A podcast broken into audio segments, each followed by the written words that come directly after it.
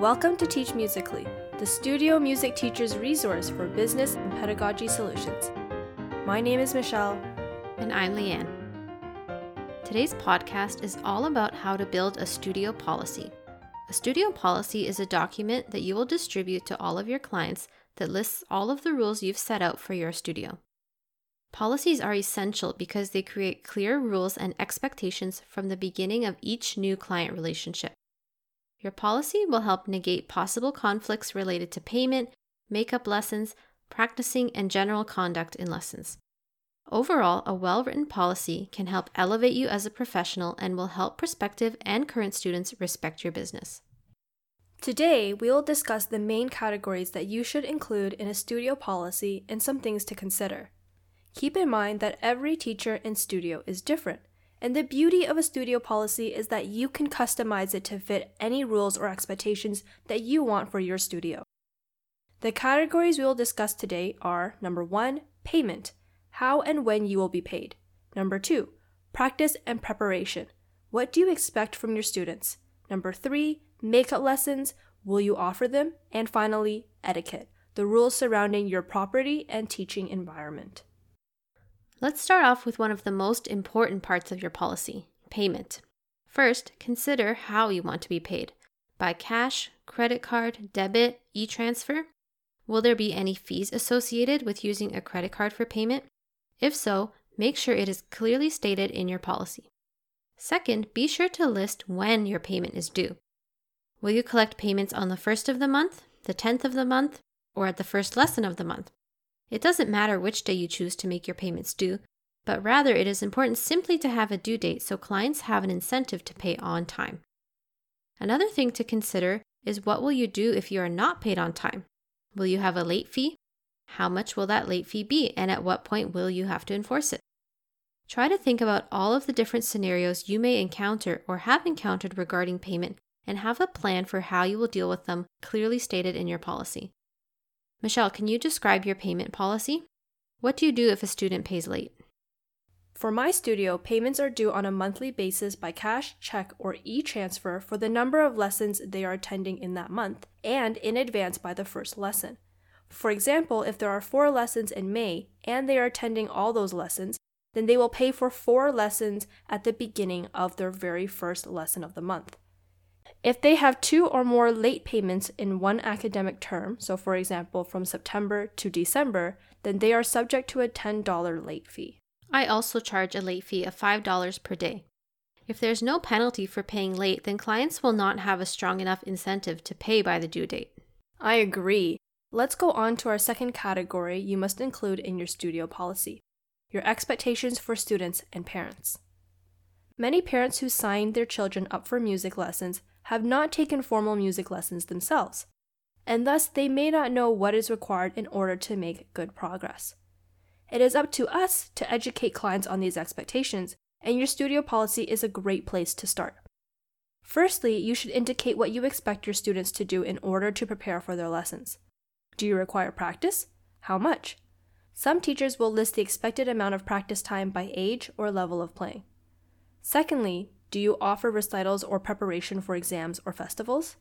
Is this something you will make mandatory or optional for students? Be sure you make that expectation clear. You should also include a section for expectations for parents. If you're experienced working with young children, you know that parental support is essential in order for them to succeed in their lessons. Think about how you expect parents to be involved in the lessons. Do parents need to sit in on the lessons? Do they need to sit with their child at home to practice? Make sure parents know what they need to do in order to help their child succeed. Where there is an expectation, there is also a consequence. Like late payments, you should consider what you will do if students or parents do not meet expectations that you have set out. Will you terminate their lessons? Will they go on probation? Leanne, what do you write in this area of your policy? I write that if students continue to not meet expectations after several discussions with the parent that they can be dismissed from my studio. That way, they know that they must work hard to retain their spot in my studio and that I am not interested in teaching students that do not practice and that do not come prepared to lessons. It is a little bit harsh, but it lets parents know that you are a serious teacher with expectations. Let's move on to our third category that you must include in your studio policy Rules for makeup lessons.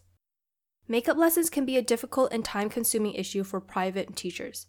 A good way to cut down on the amount of makeup requests and extra administrative time dealing with these requests is to have a very clearly laid out policy. First off, will you offer makeup lessons? For most teachers, the answer is somewhere in between a yes and a no, meaning that they will offer them only in certain circumstances. If that is the case for your studio, make sure you clearly list out the scenarios for which you will and will not offer makeup lessons. Additionally, you may want to limit the number of makeup lessons you are willing to offer a student each semester or year. Leanne, can you describe your makeup policy that has worked well for you? Sure. In my makeup policy, I am quite strict, but I also try to give some leeway because I know that sometimes life happens and a student cannot make it to their lesson. First off, I require at least 24 hours notice. Any lesson that is canceled with less than 24 hours notice will be charged in full with no makeup, unless, of course, there is some kind of big emergency happening. I also have a list of legitimate and non legitimate reasons for requesting a makeup. I will only consider a makeup lesson if it falls under the legitimate reasons, which include family emergency, inclement weather, or extreme illness. Some illegitimate reasons for makeup lessons I've listed are birthday parties, field trips, and non emergency medical appointments. I expect that my students are reserving their weekly time slot for piano only and not choosing to double book themselves in other activities. Finally, I only offer one makeup per term. These rules really help limit the number of requests I get for makeup lessons. I find if I am too lenient, parents will continue to double book and reschedule their lessons when they don't truly need to. Let's continue on to our final category etiquette. If you are teaching lessons in your home, it is important to have a clear set of rules for how students and parents are allowed to use your space. For example, are there certain areas of your house or property that are off limit to students? Do you expect students to wash their hands or remove their shoes upon their arrival?